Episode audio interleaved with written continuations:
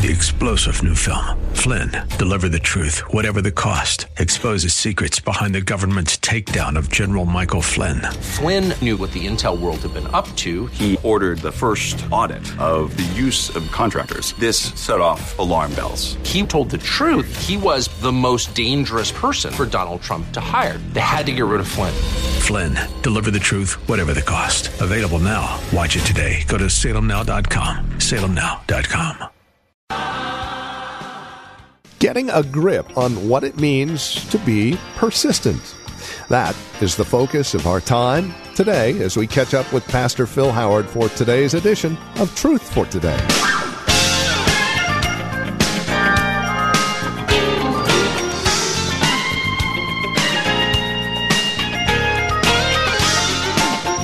Sadly, I think our culture has bought into the McDonald's mentality. You've got to have it, and you've got to have it now. And what it does is it strips us of our ability to be persistent, determinative. Yet here in Scripture, we find an encouragement, an admonishment for us to be persistent with the Lord in prayer. We're in Luke 18, verses 1 through 8. We're looking at the parable of the persistent widow. Join us, won't you? Here's Pastor Phil Howard with today's broadcast of Truth for Today. I got the Bible that says pray without ceasing. And that is, you never sign off.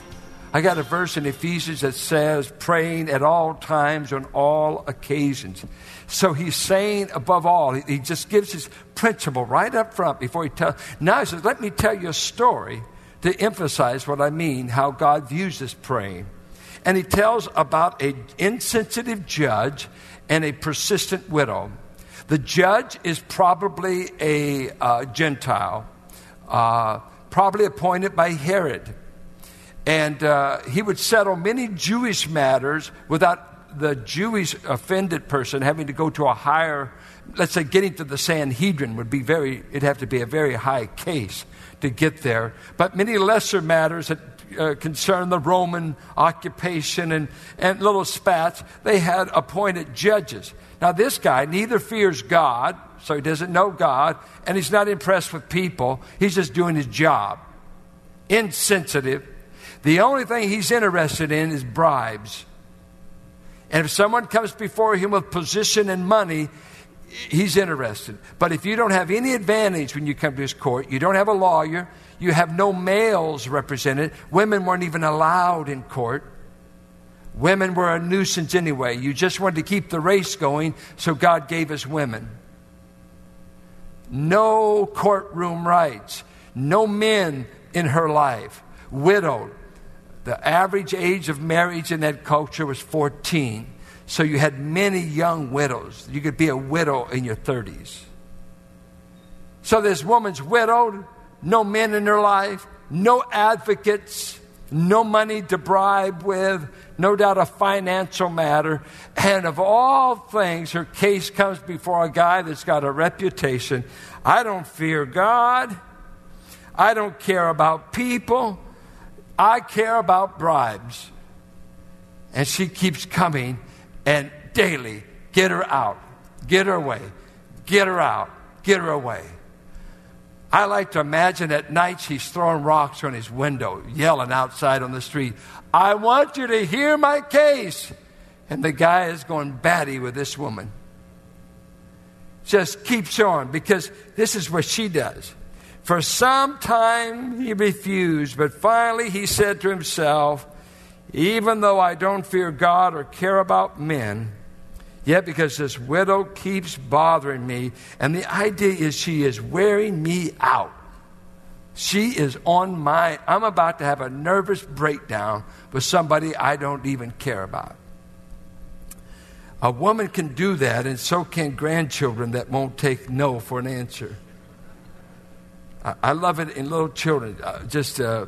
One of my grandchildren, Cole's, come on, Grandpa. He always wants to show me. I've seen it twice. I put in my grandfatherly duty. I want to rest.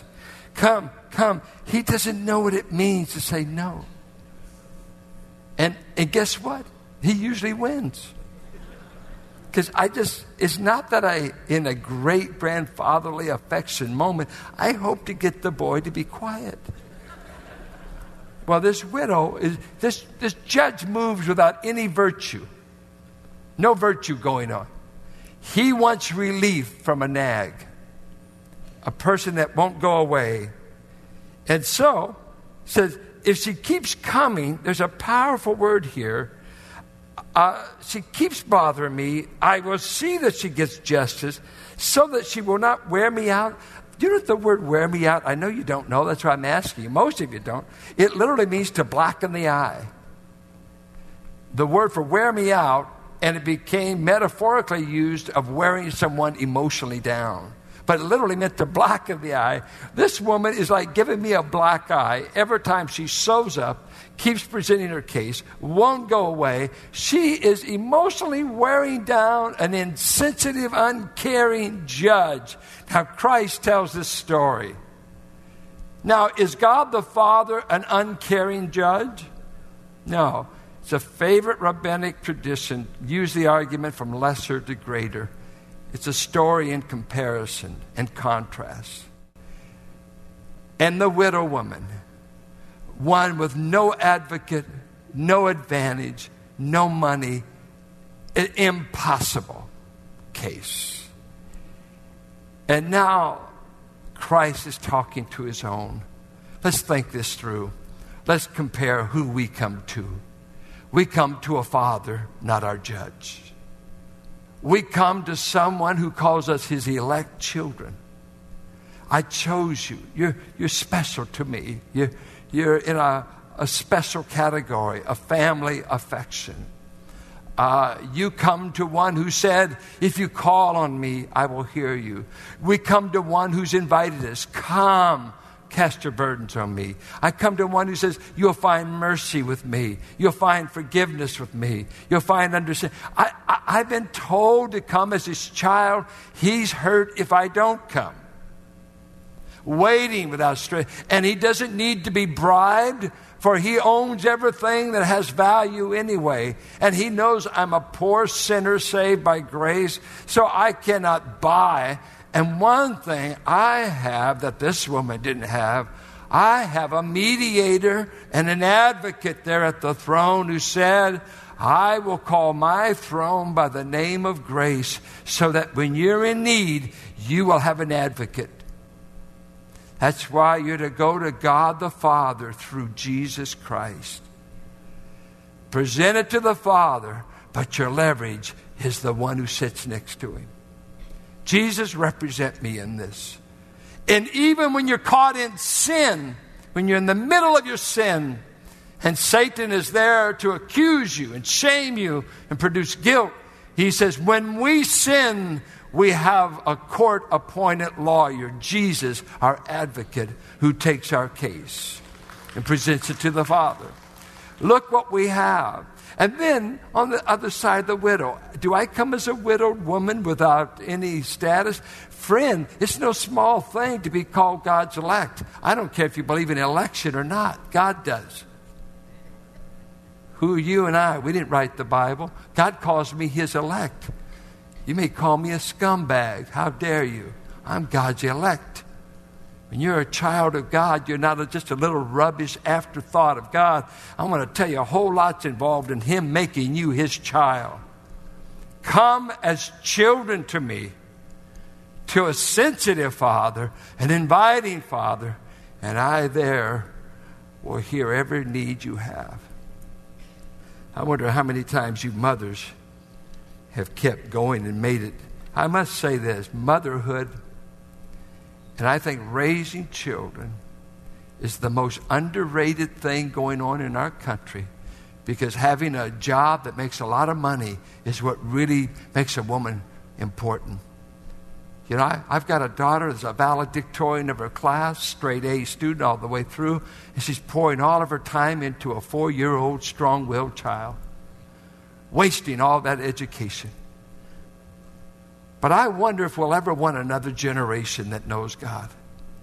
I wonder if another generation that's been shaped by something besides MTV and stupid cartoons.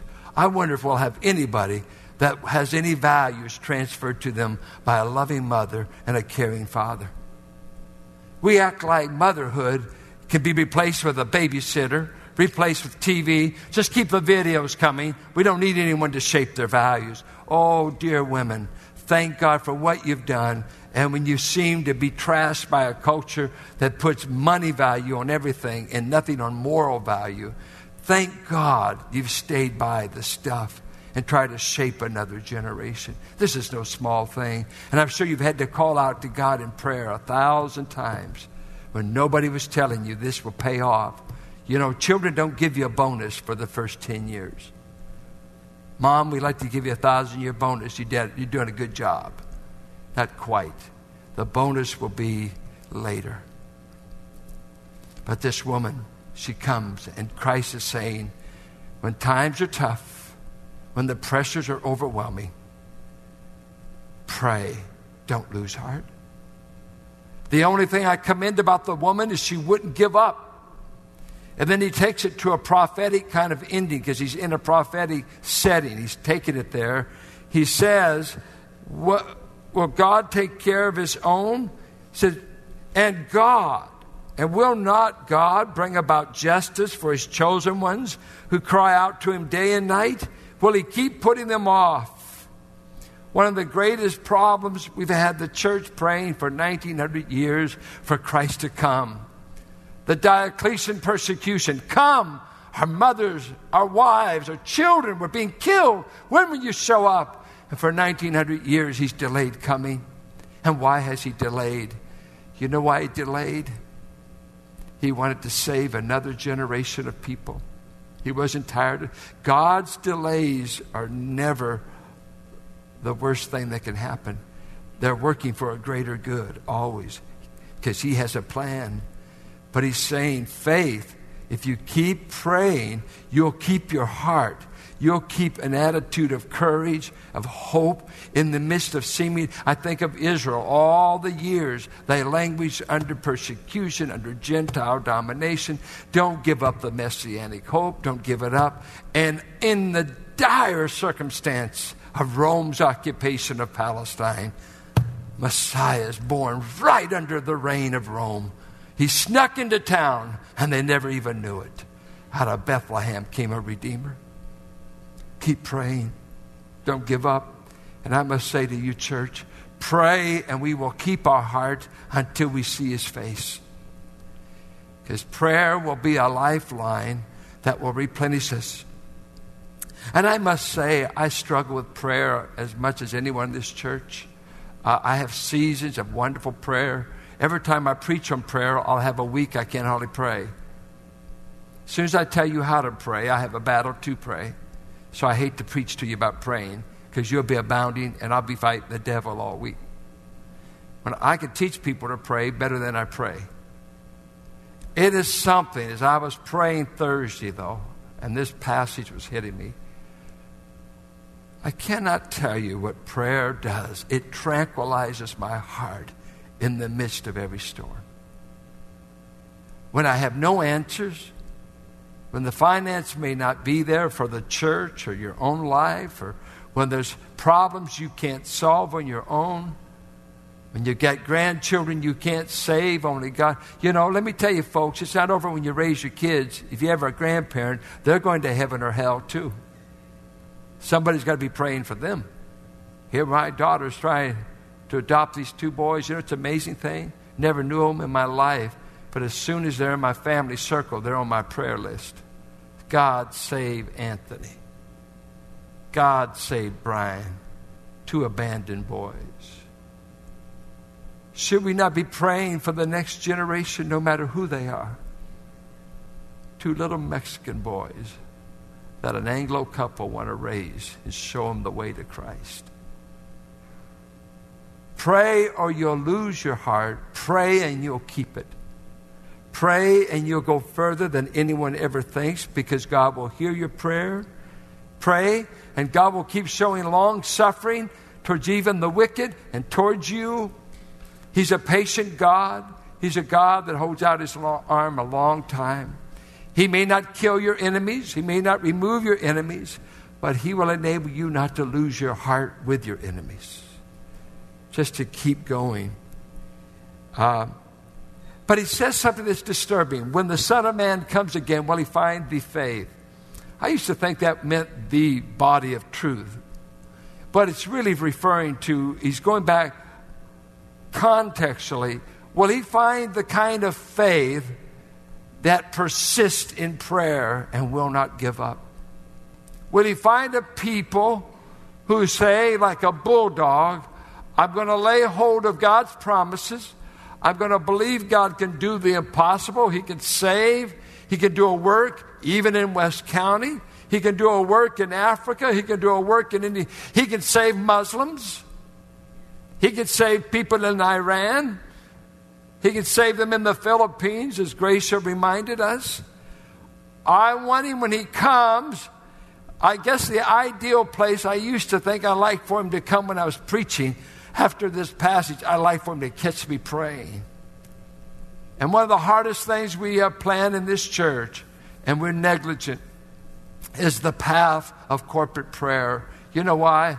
We just don't know if there's any of that kind of faith among you, that you want to show up.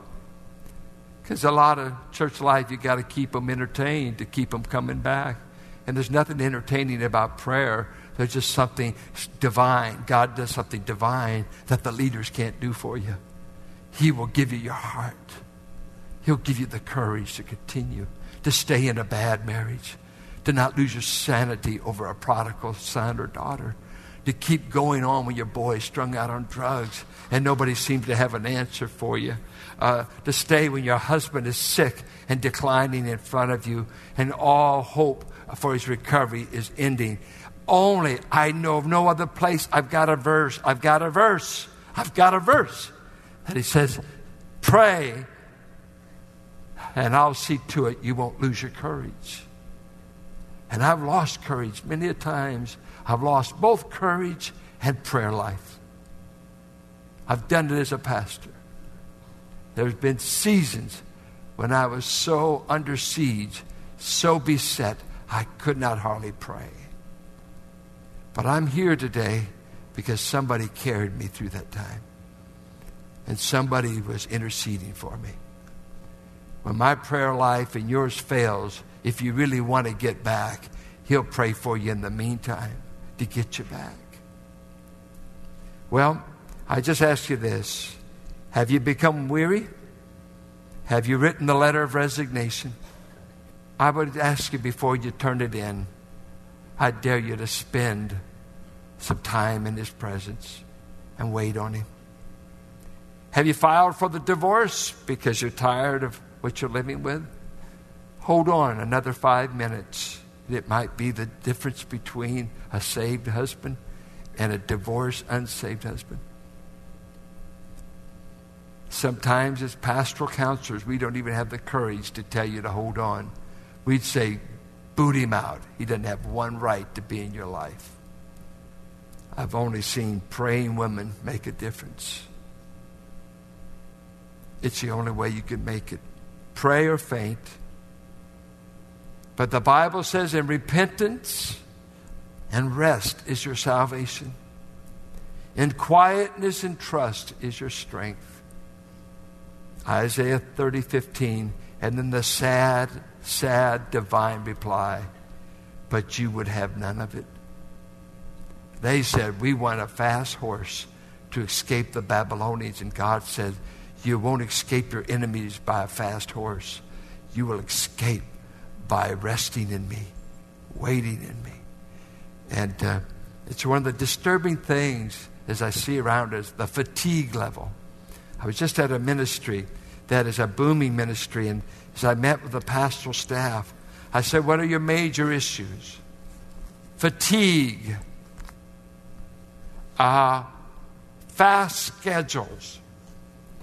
Can't hardly take a phone call. So busy doing kingdom work, we have no time for kingdom waiting because we got to make it happen. They've only got 15,000 now. I said, how's the prayer lives going? That always brings silence in a room full of pastors. The average pastor, Leadership Magazine, said prays 5 minutes a day. I don't know how I could verify that.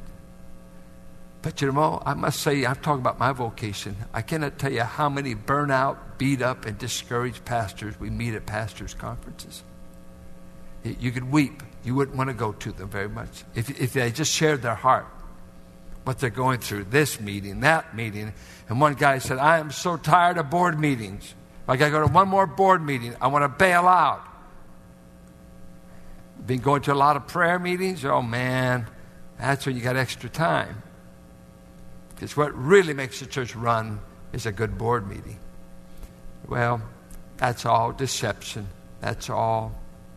No, that's not true. Jesus said, if you want to keep your heart, you got to keep praying. And when he comes back, the faith that he is scared for in his disciples, my concern is, will I find this kind of faith when I come? Will men and women be knocking on the door of heaven to a benevolent Father, not a mean judge? And will my children, not a disenfranchised widow, will my children be asking for the salvation of their children, maybe the salvation of the marriage, the kingdom to advance, on and on and on and on? So none of us are immune from wanting to throw in the towel, give up. But before you bail out, why don't you get alone and have a good prayer meeting? And you'll be amazed at how many resignation letters you'll have to put back in the file and say, instead of resigning, I re-signed up. That Sunday school class, I've been going batty with it. There's kids, I can't make them get it. Nothing's happening. I finally grabbed onto something. If I'll pray for those little kids that are driving me batty, God might do something divine with me and them. It's always easy to bail out. Matter of fact, it's just human. It's divine to continue. And the only way you can do it without being a hypocrite is for the great God we call Father to renew our strength, give us overwhelming peace, and give us the assurance, I will avenge you in time. I will vindicate you in time. I will just ask when I come, did you believe me enough to pray to the end? Don't quit. The race isn't over. The game's not over. I quote often Robert Morrison's great line, we have only 1 hour before sunset to win our victories. We'll have all eternity to celebrate them. We're in the last hour. Don't throw in the towel, but pray, but pray. Let me pray for you. Father, strengthen your precious people. Strengthen our precious mothers that are here today that have had to lean on you for 1,000 childhood crises. We praise you for godly women, for mothers. I pray for every man and woman, boy and girl here who are about to lose heart over some part of life. I pray that you would restore their heart and let them know the test of our faith is, will we persist in prayer and not throw in the towel? Give us that strength for Christ's sake. And that brings us to the end of another broadcast of Truth for Today with Pastor Phil Howard from Valley Bible Church here in Hercules. I'd like to leave you with our address, phone number, and web address in case you would like to contact us for whatever reason, whether it's a copy of today's program, a question concerning the broadcast, or your own relationship with Christ, or a prayer request. We would love to hear from you. And if you would like to partner with us financially to ensure that this broadcast remains on this radio station, again, we would be ever so grateful. No gift is too small, no gift too large. So here are the various ways you can reach out to us. The easiest, of course, by phone. That number is 855-833-9864. That's 855-833-9864. Or stop by our website, truthfortodayradio.org. And then, of course, as always, you can write to us. The address is 1511 M. Sycamore Avenue, Suite 278, Hercules, California, 94547. And then men, mark it on your calendar, March 8th and 9th. It is our men's conference, Walking to Win. Keynote speakers are our own Pastor Phil Howard and Pastor Jesse Gastand from Grace Bible Church in Hayward, also the host of the radio program, Way of Grace. Now, it is a Friday evening, Saturday day conference, and the price, $45 for ages 18 and older, $30 for youth, ages 12 to 17, will include dinner Friday evening and breakfast and lunch Saturday. If you have a desire to grow in grace, men, and find other men who are on the same walk and journey in Christ, we would invite you to join us. It should prove to be a rather fascinating, insightful, and very encouraging conference. Again, that's March 8th and 9th. Mark it on your calendar. Contact us and plan on joining us. The phone number, once again, is 855-833-9864. Or simply stop by our website, truthfortodayradio.org. And then come back and join us next time for another broadcast of Truth for Today with Pastor Phil Howard. Blessed be the name of the Lord. Blessed be the name of the Lord. Blessed be the name of the Lord. Most High.